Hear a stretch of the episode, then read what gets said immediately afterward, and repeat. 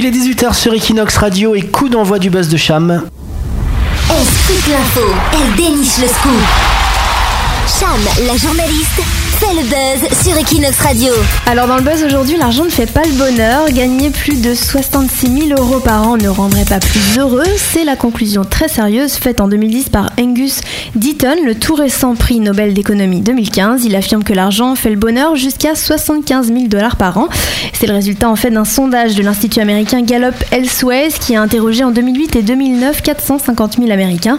Au-delà de 75 000 dollars par an, une augmentation du revenu n'amène ni à ressentir du bonheur, ni à être soulagé du malheur ou du stress, même si cette hausse de revenus continue évidemment à améliorer l'évaluation que les individus font de leur vie. Donc au-dessus de 5500 euros net par mois, les personnes chercheraient d'autres sources de bonheur, comme passer du temps avec ceux qui leur sont chers, éviter la douleur et la maladie ou profiter de leurs loisirs. Cette étude est américaine, mais en Europe et même en France, on partage le même avis. Selon une étude menée en mars dernier, les Français estiment que le revenu minimum pour euh, un individu doit être d'environ 1700 euros net par mois. De plus, toujours selon la même étude, une personne est considérée comme riche quand elle euh, perçoit au moins 5000 euros par mois. Alors à quoi ça sert de gagner plus puisque 5000 euros suffisent déjà pour nous satisfaire? Toujours en mars dernier, un sondage de BVA affirmait que trois quarts des Français qui gagnent plus de 3500 euros par mois se déclarent heureux.